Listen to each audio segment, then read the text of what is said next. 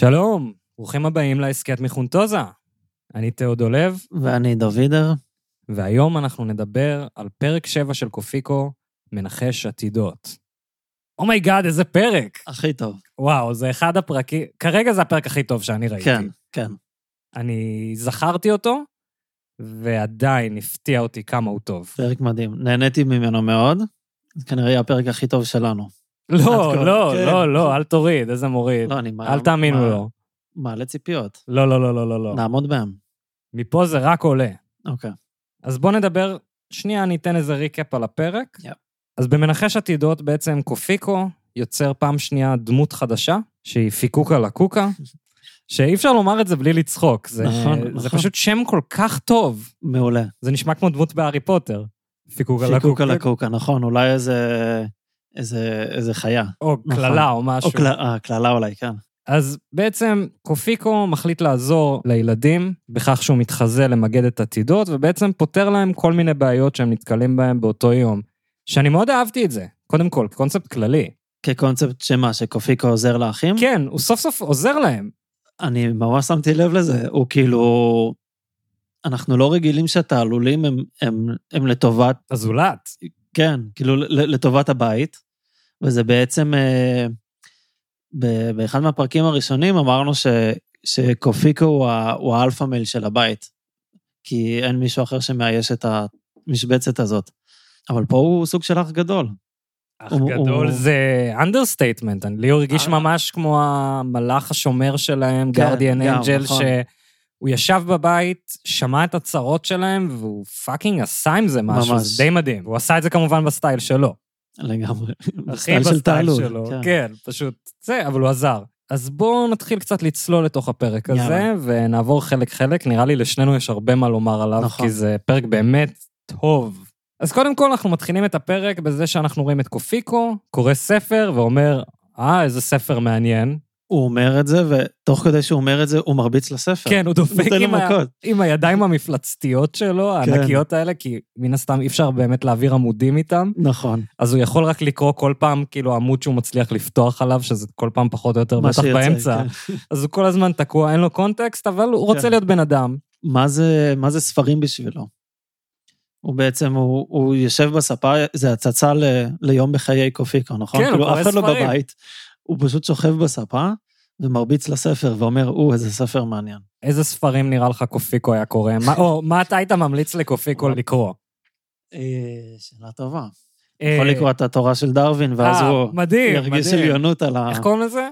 התורה של דרווין. תורת המינים? תורת האבולוציה. איך קוראים לספר של דרווין? מי שיודע, לא, אני לא זוכר.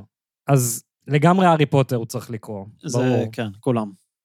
אז התנ"ך, הארי פוטר, אנטיגונה, כולם קוראים את זה בתיכון, נכון? צמרמורת. צמרמורת, עם זה שאפשר לבחור את הסוף. אולי ספר של קופיקו, שאתה יכול לקרוא, לבחור את הסוף שלו. או אולי פשוט ספר של קופיקו. זה מה שהוא קורא. כן. כן, וואו, זה היה מטורף אם הוא היה פשוט יושב וקורא ספר של וואו. קופיקו. אז קופיקו משחק אותה בן אדם, קורא ספרים, מנסה לעשות עלינו פוזות ועל משפחת לזר, ואורנה פתאום נכנסת, סופר רצינית, כמו מתבגרת, נכנסת ושרה I will always love you, ושמחה גם. ושמחה, כן, היא רצינית אבל שמחה, כן. כן, היא נכנסת עם הוויטני יוסטון, שזה אפרופו אולי הדיסק. שהשאירו להם במסיבה, אה, נכון. שהם עשו, כי הם דפקו לו את הדיסק. פעם היית יכול, כאילו, היית משאיל למישהו דיסק והיה דופק לך את זה. נכון, זה, זה כאילו, זה כמו שאתה אתה בא ל, לישיבת בית ומביא בקבוק יין. אז כזה, הם באו עם דיסק כן, אבל בקבוק יין. אתה משאיר, אז אני חושב נכון, שזה יותר נכון. כמו להביא מצית. ולהביא, ש- כי דופקים לך. כי דופקים לך את המצית. אז היא כמובן דפקה על הילד המתלהב מהפרק עם העוגה, את הדיסק של וויטני יוסטון, והיא שומעת את זה באוזניות, והיא נכנסת, היא שמחה, היא עדיין טינאייג'רית אבל רצינית, היא מעיפה את התיק שלה, יש אפקטים של לוני טונס כל פעם שהיא זורקת משהו מעליה. הסאונד פשוט כן, תמיד כל כך כיף. הסאונד הוא באמת המון. שם, כאילו גם הם שומעים שמישהו זורק תיק בעולם של קופיקו, אז הוא שומע כזה. זה, זהו, זה כאילו, זה באמת כאילו הסאונד של העולם של קופיקו. ככה הוא רואה דברים, כאילו הכל שטות. כזה זורק תיק ויש כזה את האפקט הזה. קופיקו בא ואומר לה שנועם בעצם דלוק עליה, שזה נכון. איזה בחור מהכיתה, נכון. והיא אומרת משהו בסגנון של מי מסתכל עליו בכלל. היא אוקיי, כן. מנפנפת את זה. אבל ממבוכה, כאילו ככה אני קראתי את זה. כן, לגמרי. כאילו, כן, לא, אוקיי. אין ספק שיש שם איזה קטע עם נועם, כן. שזה מישהו שאנחנו לא רואים ורק שומעים עליו בפרק הזה.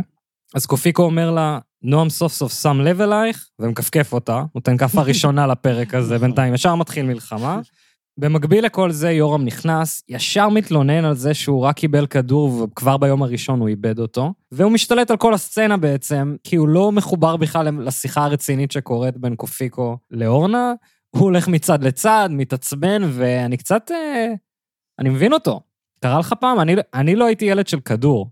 לא היה לי הרבה אה, פעמים כדור שהייתי מאבד, אבל אתה היית נכון. ילד כדורגל. נכון, אבל הייתי אחראי. סתם, אני פשוט לא נראה לי, לא הייתי מדבר לעצמי אם הייתי עצבני.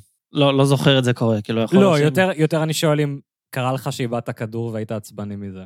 יכול להיות. אולי זה היה כל כך קשה ש... שהדחקתי. זה לא עולה לי. אני חשבתי על זה שאני זוכר שבתור ילד, שנגיד, היה לי צעצועים, נגיד, אני ממש זוכר שאימא שלי קנתה לי בייבלייד, שזה הסביבונים האלה של פעם, כן. והיא בדיוק קנתה לי את זה, ויומיים אחרי זה, או יום למחרת, שיחקנו בבית ספר, ולקחנו בעצם שולחן של הכיתה, הפכנו אותו, שהרגליים שלו כלפי מעלה, ואז בפנים יוצא איזה מסגרת כזו ממתכת של השולחנות של בתי ספר של פעם, נכון. שזה מסגרת קטנה כזו, ושיחקנו עם הבייבליידים שלנו, ושלי התרסק, כאילו ממש התפרק, התפרק, רציני. צריך לקנות חדש, ואני לקחתי את זה קשה, כאילו ממש נעלבתי. לא נעלבתי, הייתי עצוב מזה, זה ממש היה לי. ממש אבל, זה ממש, חשבתי על זה כמה ימים. וואו. לקחתי את זה ואני הייתי רוצה לחזור בזמן ולתפוס את עצמי בתור ילד ולומר לי, אחי, take it easy, man, הכל טוב, אל תבכה על הבייבלייד הזה, כן. זה, אתה לא תחשוב על זה בכלל לעוד שנה. עובדה. אני זוכר שבאותו לילה הלכתי לישון ואמרתי, וואו, fuck, כאילו, what, what a day. כן, לקחתי את זה. ללב. עוד זיכרון, שהיינו משחקים פוקימון בגיימבוי קולו, פוקימון אוקיי. סילבר, מזמן מזמן, זה כיתה ב', ג', אז אני זוכר שגם היה לי את המשחק, ואיזה שבועיים אחרי זה נמחקה לי השמירה. כי אני אגיד לך למה, כי או שזה היה דלוק ויצא בטריה באמצע, או שהמשחק עצמו יצא מהגמבוי תוך כדי. אה, אני לא מכיר את. הקונספירציות האלה. וואי, זה הפחד שלי. אז אני זוכר שנמחקה לי השמירה, וממש לא ישנתי בלילה בגלל זה, זה ממש הטריד אותי, קמתי, לא רציתי לאכול בבוקר, איזה נורא זה. וואו. תחשוב ילדים בכל מיני מקומות קשים יותר, זה איזה דאגות להם יש, ואני ממש, אבל לקחתי את זה, הכאב היה אמיתי. כן. לא משנה שזה מגה פריבילגי, אבל כן. זה...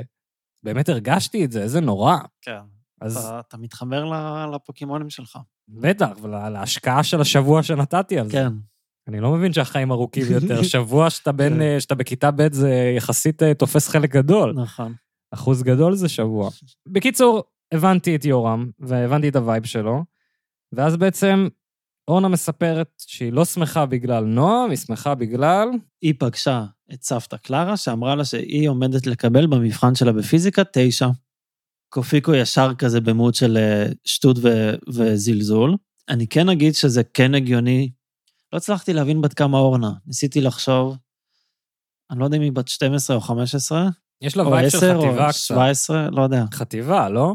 חטיבה אז כזה שתי, 14, כן. נגיד. למרות שהיא מתנהגת יותר תיכון. בת לא כמה. אורנה? מישהו יכול לבדוק וואו, את זה? מעניין. לא הגיל של השחקנית, הגיל של הדמות. ולמה זה עלה לי? כי, כי זה כן הגיוני, כאילו קופיקו בא ואומר, אה, את שמחה בגלל נועם הזה, וזה כן הגיוני שככה היא תחשוב, אבל היא בכלל ב, בעולם אחר, היא מדברת על המבחן שלה בפיזיקה, ואז היא מספרת שסבתא קלרה אמרה לה שהיא תקבל תשע, קופיקו שואל מי זאת סבתא קלרה, ואורנה מספרת שהיא מגדת עתידות ושהיא חוזה את ה... שהיא קוראת בקפה.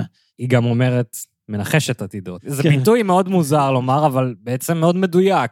שזה הזכיר לי שפעם ראיתי בטלוויזיה, ראיתי איזו כתבה שחשפו איזה סכם גדול של מישהי שהיא עושה משהו בסגנון, והסכם היה שגילו שהיא השתמשה באיזה תוכנה. שבעצם של משרד הפנים, שהיא מוצאת שם את המספר תעודת זהות שלך, ואת השמות של המשפחה שלך, ואיפה גדלת, ודברים כאלה, וזה החשיפה, שזה מצחיק. הסכם. ואני כזה, לא החשיפה של למה היא עושה את זה לאנשים בלי קשר? כמובן, חברים, אני לא שופט מי שבבית, נכון. מאמין, לא מאמין, זה לא משנה לנו, אני לא חושב על זה, מכבדים הכל. אבל ספציפית פה כבר הם שמים ללעג בפרק כן. את העניין, וזה משהו גדול שהולך לאורך כל הפרק. בעצם מהרגע הראשון קופיקו אה, מזלזל פה בכל עולם הרוחניות. מהרגע שהיא אמרה קוראת בקפה וזהו, הוא רק צוחק על זה, רק יורד עליה, רק יורד על סבתא קלרה הזאת. אנחנו בפרק 7, הפרק הקודם זה הפרק של הפרס הראשון, שבו זה פרק שלם, שהוא סביב קופיקו שמבקר ומזלזל את עולם המבקרי אומנות, והאומנות והשופטים והכל, והטלוויזיה והתקשורת. הוא ממשיך עם קו הזלזול שלו. הוא מאוד הצחיק אותי בפרק הזה, הוא כאילו, הוא באקסטרה, בהיפר רוח שטות, הרוחניות הזאת הוציאה אותו ל... לא יודע, אותי הוא הרג שם. בעצם ברגע שהיא מזכירה את סבתא קלרה, שזו כביכול המגדת עתידות, שסיפרה לה שהיא עומדת לקבל תשע במבחן בפיזיקה, א', מה, את מתלהבת, למי אכפת? בשביל זה הלך למגדת עתידות? זהו, זהו, זה מה שחשבתי, שכזה, אם את כבר הולכת למגדת עתידות, תשאלי על נועם. כן, בדיוק, תשאלי על נועם. אבל בסדר, אבל כן נגיד על קופיקו, שא', שיש לו בעיות קשב וריכוז קשות, כי לא לקח שנייה מהרגע שאורנה נכנסה הביתה עד שהוא זרק את הספר וקפץ עליה.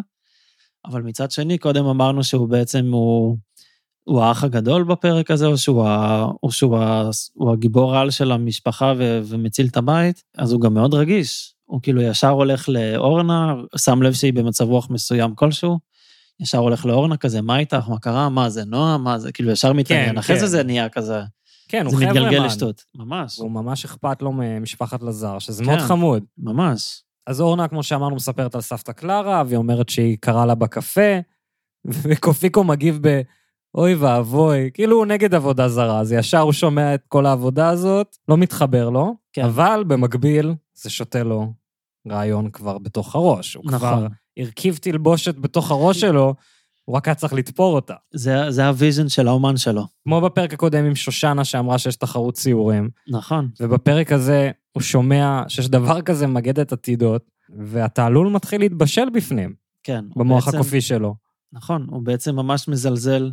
זה באמת נבנה אותו דבר. כאילו, בפרק הקודם הוא שמע משהו שהוא בז לו, תחרות ציורים, וששושנה השופטת, וש, ושמצלמים את זה, והוא כל כך בז לזה שהוא חייב להראות לכולם כמה הוא בז לזה וכמה שהוא צודק.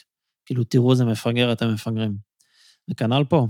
לגמרי, הוא חייב להוכיח להם, וכמובן הוא מתחיל בדרך גם ריב עם אורנה, הוא מוריד לה כאפה, היא זורקת עליו כרית, הם שוברים את הבית, שומעים כן. דברים נשברים בזמן שהם זורקים אחד על השני כריות, שזה זרק אותי לעוד משהו שלא אהבתי בילדות. אתה מכיר את זה שאתה שובר משהו בבית, אתה בועט, משחקים עם כדור בבית? נורא, כן, זה, זה אני מאוד מכיר. איזה תחושה. כן. אני זוכר כמה פעמים שיחקנו סטנגה בסלון, וואו. ודברים פשוט, תמונות, זה נורא, ושאתה יודע שההורים צריכים לחזור בשעה מסוימת, ואתה פשוט מרגיש כאילו אתה בגרין מייל, נידון למוות, ואתה כל כך פוחד מהתחושה הזאת. כן, כן. אבל אני, כאילו, היה לי את המזל שלי, שאם הייתי משחק סטנגה זה כנראה עם אח שלי שהוא הגדול, אז האשמה היא עליו, mm. או אפילו עם אבא שלי, שאז כאילו בכלל, hey. יהיה מה שיהיה, זה כאילו... מה זה השכונה הזאת? כשמשהו יישבר זה... אז יש אישור, כן, כן, כן, כן. וואו, אני ממש זוכר שפעם אחת, אז שיחקתי עם חבר ועשינו מלחמת מגנטים.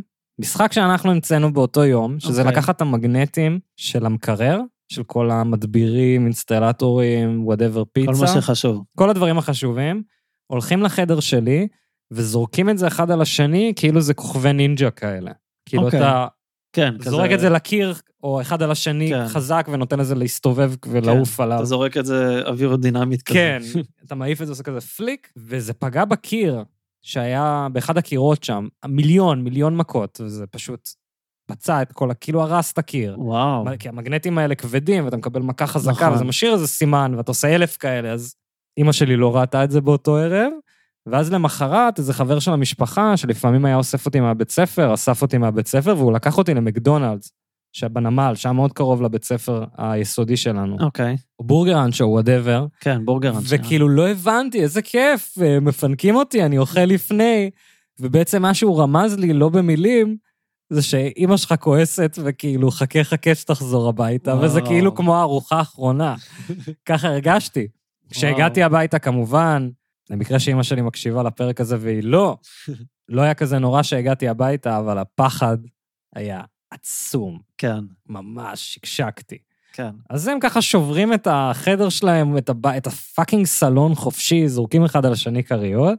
הם גם, הם גם יכולים להרגיש חופשי, כי תמיד יש את קופיקו להאשים. הם יכולים לשבור את כל הבית, אבל קופיקו פה.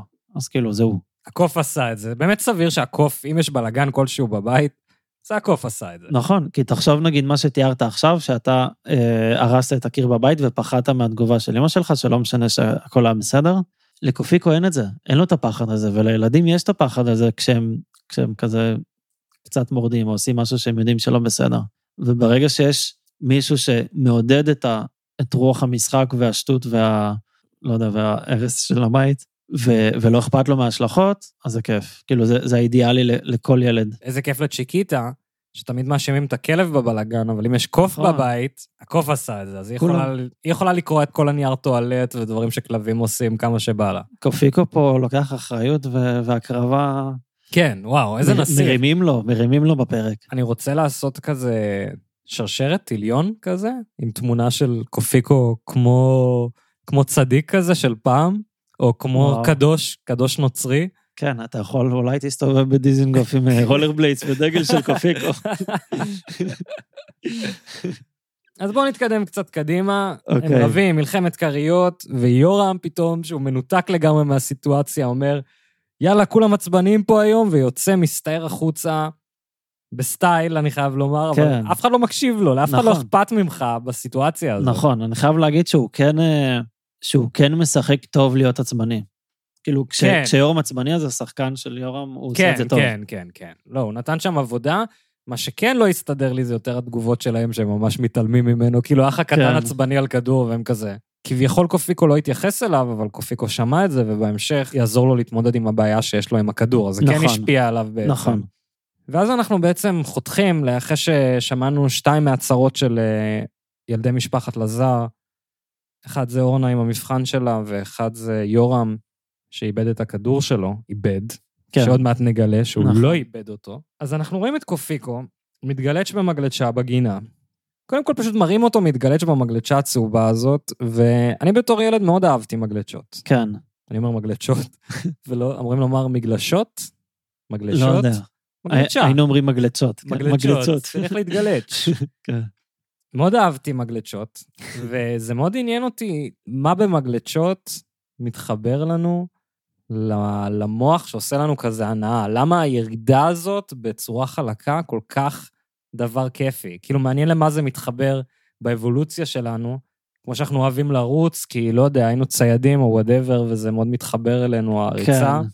אז למה להתגלץ' שזה פעולה, כאילו, למה זה דומה בטבע? ליפול מתהום, בטעות. אבל זה לא נראה לי סתם, כיף. לא, לא, זה לא נכון. אולי, אולי, אה, אולי אתה אדרנלין צודק. כאילו פשוט. לא, זהו, אולי אתה צודק. אולי העובדה שאנחנו יודעים שאנחנו יכולים לקבל את האדרנלין ולא יקרה לנו זה כלום לנצח את למטה. הטבע, כאילו. זה מין תיקון על אנשים שבאמת נפלו, אולי האדם הקדמון היה נופל ומת, כן. ומידרדר באיזה מדרון, אבל כשאתה עושה את זה במגלצ'ה ואתה יודע כן. שהכל יהיה בסדר, כמו שתשאל למה אנשים אוהבים לעשות סקי, זה כאילו, או לא יודע, לעשות פארק מים כזה וזה. זה שילוב של אדרנלין ו... לא יודע, מהירות, לא יודע. אבל זה לא רק, זה משהו כאילו זה- שכיף בלהתגלץ' ולרדת ככה. כן. יש איזה משהו ספציפי בפעולה הזאת, שבסתם, אני אומר, מתקנים אחרים בלונה פארק, זה משהו אחר, אבל כשאתה מתגלש, אז יש איזה משהו, כן. לא יודע, אולי אני זה- over-analyzing it, אבל סתם חשבתי על אולי זה זה קודם. שילוב של אה, אדרנלין ותחושת ביטחון, שזה לא נכון, תמיד הולך ביחד. אז. נכון. אז, אז קופיקו עושה את זה. אז קופיקו עושה את. כל הדבר שדיברנו עליו עכשיו. אז הוא בעצם פעם ראשונה באמת רשמית שובר את הקיר הרביעי, והוא מסתכל ישר למצלמה, כן, עדשה רחבה, צמוד, הוא צמוד. לזה. עד עכשיו שחשבנו שהוא מדבר למצלמה, הוא בעצם היה אפשר לפרש את זה בתור קריינות שלו, או דיבור עצמי שלו, כן. ועכשיו הוא ממש מדבר אלינו, אל הצופים. מה זה זה- הטירוף הזה? זה כאילו, זה אוונגרדי. זה כן. לא מתאים לסדרת ילדים עכשיו ש... אז זה לא, אז זה המיוחד, אולי. לשבור את אה, הקיר נכון, הרביעי. נכון, עכשיו זה obvious. אה, נכון. אז הוא מדבר, הוא אומר שיש לו רעיון, שאנחנו כמובן יודעים שזה, כל הדיבורים על מגדת עתידות, זה ישתול לו משהו בראש. אז אני רק, ממש לקצרה, אזכיר את הסרטים שיצאו בשנת 93, ואני אומר שיצאה רשימת שינדלר, הסיוט שלפני חג המולד, לשחרר את ווילי, Groundhog Day, לא משנה כמה ראיתם מכל אחד מהסרטים האלה, האפקט, השני, המאית הזאת, הכמה פריימים האלה של קופיקו משתגר, שאנחנו רואים את זה הרבה בפרק הזה, זה יותר טוב משמעותית מכל הסרטים האלה. מדהים. רק האפקט. אהבתי את האפקט. לא, לא נכנסתי אליו אה, כמוך מן הסתם, אבל אהבתי אותו, ואהבתי שמשום מקום נותנים לו כוחות על. זהו, הוא משום רשמית, מקום. הוא רשמית עם סופר פאוור. הוא יכול להשתגר, יכול לשנות תחפושות. בעצם בפרק שהוא התחזה לאומן, בפרק הקודם, כן. הוא לקח משלומקה את הבגדים שלו ולבש אותם ועשה כל מיני מודיפיקציות כדי להיראות כן. כמו אומן. אבל אם הוא כזה חייזר וקוסם, אז למה הוא עשה את זה? בסוף כן רוצים שיצליחו להזדהות עם הדמות, וזה בדרך כלל ילדים שרואים את הסדרה, אז כן להשאיר אותו כמה שיותר אנושי, אבל פה בפרק הזה שהוא גם יכול להשתגר, הוא פשוט הכי טוב בעולם. הוא X-Men. הוא ממש. בעצם Nightcrawler מ X-Men, משתגר ממקום למקום, חושב שהוא סופרמן. או משהו בסגנון, אתה מבין את הכוונה שלי. כן. והוא בעצם משתגר לאורך הפרק בתור הדמות שלו, פיקוקה לקוקה, ותחשוב שאם אתה בא לגינה הזאת, לגינת הנביאים, כדי לעשות איזה אימון, חצי שעה אתה בא לעשות קצת מתיחות, ופתאום אתה רואה קוף שלבוש כמו מגדת עתידות ומשתגר, במקום ללכת ממקום למקום, למרות שהוא עושה קפיצות של איזה 20 מטר, ותחשוב שאתה רואה את זה, אתה מזיע מהאימון, ופתאום אתה רואה איזה שימפנזה שלבושה כמו מגדת עתידות, פשוט מופיעה ונעלמת, ומופיעה ונעלמת. בן אדם יכול לחזור בתשובה בגלל זה, או להפך, לא משנה מה זה, ישנה אותך 180 מעלות. גם יכול להיות שקופיקו, הוא בעצם, הוא מראה שיש לו כוחות על, הוא בז בפרק הזה לאנשים שטוענים שיש להם כוחות על. אז יכול להיות שהוא בא ואומר, לי יש כוחות על, אני יודע מה זה, אני רואה מה אתם מנסים לעשות, ועובדים עליכם בעיניים, זה שטויות. אבל הוא באמת עושה לכם- את זה. נכון, אז הוא אומר, הוא, הוא לא בן אדם. הוא אומר, אני יכול חייזר. לעשות את זה, נכון, הוא חייזר. דיברנו על זה גם איזה פרק כן, שהיה נכון, דיבור הוא כזה. חייזר ועוד... טוב, נחזור לזה בהמשך. בסדר. אז הוא משתגר, כמובן, מי שמכיר את הפרק הזה, יודע שיש פה הופעה של סלב. שניים. אחד. אחת. אחד. אחד, אה, אוקיי, רגע, רציתי לשאול, כי לא הייתי. איך אתה שמח, זה ההוא מהעוגה. כן. לא הייתי בטוח. הסלב נכון. בפרק הוא לא בר רפאלי, וגם לא אח שלה, זה ליאור. ליאור. הגבר הכי גבר בכל עין גנים, נכון. ופתח תקווה, שחזר אלינו מפרק העוגה גם לפרק הזה. כן קצת התבאסתי על הסטייל הפעם. דווקא רציתי להחמיא לו לסטייל. תשמע, קיץ, הוא לא יבוא עם המעילור שהוא בא איתו קודם אוקיי. במסיבה. נכון. וגם, זהו, לבש את החליפה פעם אחת, זהו, לא לובש את זה עוד פעם, יש לו swag. הוא לובש כל נכון. דבר פעם אחת ושורף את זה. גם יכול להיות שזה כזה ליאור של היום וליאור של הלילה. אז הוא הסלב של הפרק, וממש התרגשתי לראות אותו. כי אני לא זכרתי שהוא מופיע אחרי הפרק ההוא. גם אני לא, והוא משחק טוב. כן, לא, הוא על איזה ביטחון, אלפיים. כאילו, כן, כן. כן, כרגיל, dripping swag, הוא. המגניב שם.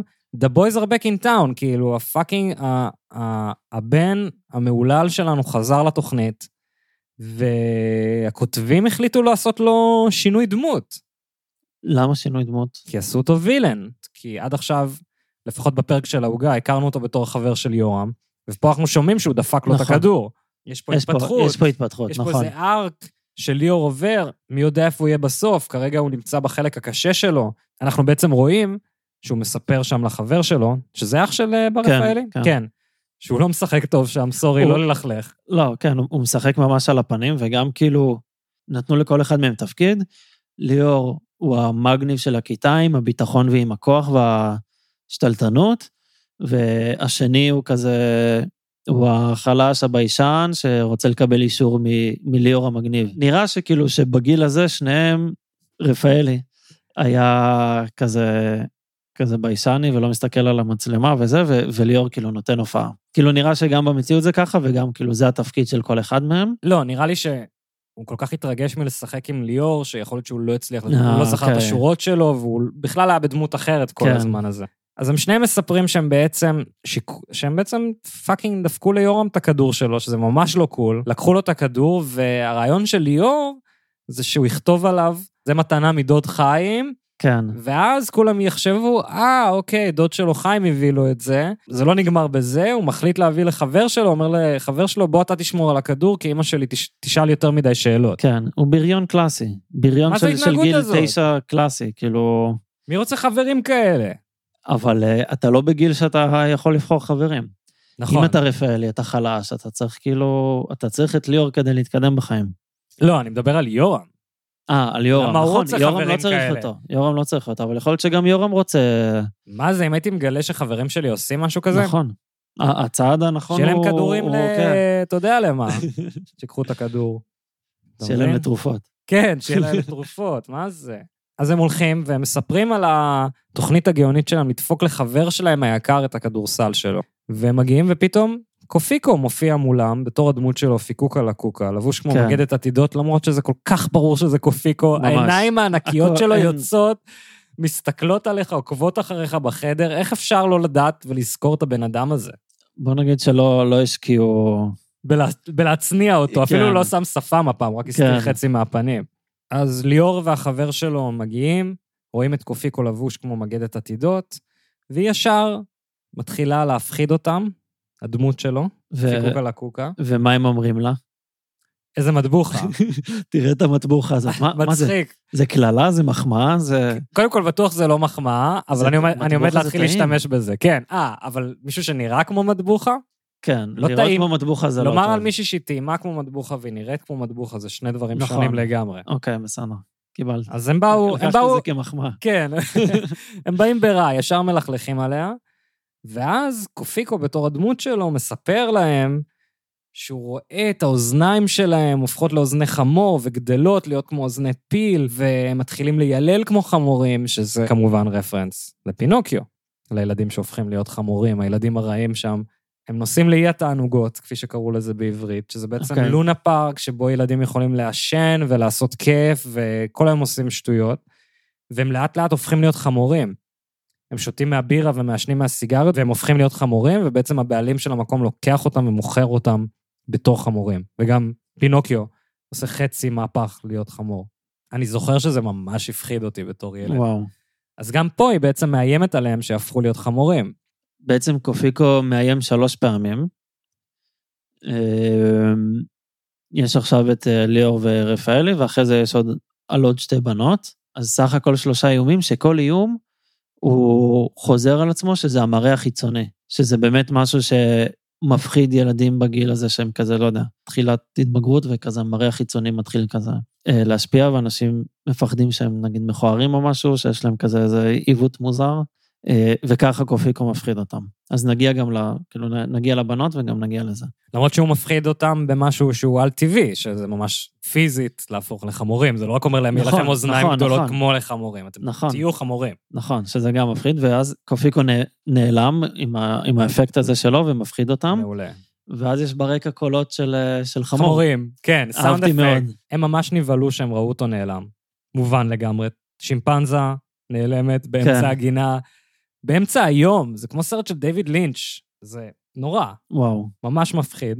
ואז הוא רואה את נוגה הולכת בוכה, ממש לידו, הוא מבהיל אותה, היא נשארת לדבר איתו, לא בסדר, חינוך לא טוב, לא טוב. זה גם היא, גם, עופי מש- גם עופי הבנים, משם, עופו משם. אם ממש. אתם רואים שימפנזה, מגדת עתידות, מהר לקרוא לשוטר, מהר. אפילו, אפילו אם לא שימפנזה, אפילו עם מגדת עתידות שיושבת בגינה וקוראת לילדים לבוא לדבר איתה, עם נורה חשמלית שאיכשהו מהבהבת ולא מחוברת, כאילו כדור בדולח, כן, אז אה, כן, איפה, כאילו, לא מדברים עם זרים, זה, זה כלל ראשון.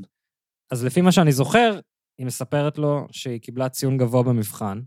אוקיי. שוב, הציונים מאוד חשובים לילדי משפחת לזר, מסתבר, זה תוכנית חינוכית. ובגלל שהיא כל כך הלך לה טוב, אז החברים שלה קוראים לה יורמית וחננה, ושאת לומדת, ומניאקים, ועושים עליה חרם. איזה חינוך שלא מעודד צמיחה זה. נכון, קצת, נכון. קצת, אה, אין פרגון שם. מי רוצה חברים כאלה שלא רוצים שאתה תצליח? זה נורא. קופיקו לא יכול להבין את הדבר הזה, כאילו מי, מי יעשה דבר כזה לנוגה? ונוגה אומרת, כן, והם עושים עליי חרם, והם הם אומרים לי שאני יורמית.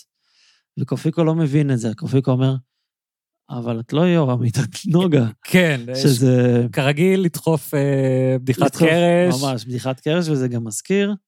בעצם בפרק של העוגה, נוגה אמרה, אני לאשה, וקופיקו אמר- אמר, ואני קופיקו. אז פה הוא מכניס... אה, אה, שוב עם השמות כן, והבדיחות האבא, כן. כן. וגם, קופיקו חומרים חלשים מאוד הוא שומר לאנשים. ממש, וגם, ה, וגם זה שהוא אומר, אני פיקוק על הקוקה, זה בעצם, זה אלתור של הרגע, כזה, שאלו אותו מי הוא, והוא כזה, אני פיקוק על הקוקה, הוא היה חייב להמציא משהו, וזה מזכיר גם את הפרק הקודם של הפרס הראשון, שהוא פוגש את היפני, הוא אומר לו, "איצ'י- איצ'י- איצ'יקי דנדה. הוא אומר כזה, לו, "איצ'י- איצ'יקי דנה. איצ'י- איצ'יקי דנדה. לא, איצ'יקי דנה. דנה? כן. איצ'יקי דנה סושי. כן. וואי, זה קשה. אז, אה, אה, אז זה גם, זה היה בשלוף כזה, הוא רואה מישהו יפני, אז כאילו, אוקיי, מה, מה שעולה לי, כן, מה לא. שעולה לי, אני אבל אומר, הפעם כאילו- הלך לו טוב, חזק הפיקוק על הקוקה. ממש חזק, שם כן, טוב. ממש. מותג חזק יש לו. ואז הוא שומע על ה, בעצם על הסיפור העצוב של נוגה, שדרך אגב, אם אני לא טועה, היא אמרה שהיא קיבלה בתורה ציון גבוה, בשיעור תורה בבית ספר. קיבלה במבחן, וכולם שונאים אותה, ובעצם היא כמו איזה נביאה שהיא הצליחה, והחברים שלה מנסים להוריד אותה, אבל היא נכון. בעצם יודעת את האמת ויודעת טוב, ואל תקשיבי לאף אחד, באמת, גול נפש. כן. יכול להיות שגם בתורה כזה היו מאוימים מ- מחוכמה, בטח, כן. כל הנביאים. כן. וזה בגינת הנביאים. אה. וואו. אה? אין, התסריטאים חשבו על הכל. הביאו את הכל. אז נוגה לא מזהה את קופיקו עם העיניים הענקיות שלו, היא בוכה לו והולכת, וכבר קופיקו יודע שהוא יטפל בבעיה שלה, כי כן. בעצם הוא לא ידע עליה עד שהוא בעצם יצא החוצה ופגש אותה בגינה. נכון, לעומת שני הילדים האחרים, אורנה ויורם, שהוא ידע עליהם נכון. מהבית. נכון, ואהבתי שנוגה אומרת, את יודעת שאת מאוד מזכירה לי את הקוף שלי, קופיקו? אז כזה, טוב, יאללה, להתראות. כנראה ההתייחסות של חברות שלה אליה באמת, קצת ניתקו לה את הראש, והיא כן. לא שמה לב שהקוף שלה נמצא עכשיו בגינה מטר ממנה, ומספר לה שהוא יודע את השם שלה, וזה לא מוזר. ואז היא הולכת, ואנחנו רואים את שלושת הבנות, אה, המלאכיות של צ'ארלי וחצי, מגעילות בנות הפרפף הדוחות האלה, שמתנהגות ממש. רע על חברה שלהם, וביניהם בר רפאלי. כן, מטורף. כן. ש- אחת תפקיד חייה. ניסיתי להסתכל מה ליאונרדו דיקפריו עשה בדיוק באותו זמן, גדול. בשנת 93, והוא גם השתתף בסרט ששכחתי איך קוראים לו, שאבא שלו זה רוברט דה נירו. אז מי ידע ששניהם שיחקו באותה שנה במשהו, כאילו מן הסתם קופיקו לעומת. רוברט דה נירו, אז כן. אה, אי אפשר להשוות. אין זה- מה לעשות. כן, רוברט דה נירו יכול לטפס על עץ. או שלא יכול. אז הן מגיעות, שלושת הבנות, בר רפאלי שם היא רק אה, יחסית שולית, היא כאילו נאמבר 2 שם בכל הסיטואציה נכון, הזאת. האמצעית שם היא ה... היא המניאקית כן. הראשית. רק חשבתי על זה שכל החוויה של הילדות שמגיעות עכשיו למגדת עתידות, שמספרת להם דברים מזעזעים שעוד מעט נדבר עליהם, זה קצת כמו צמרמורת. רק מהצד שלהם, תחשוב על היום שלהם.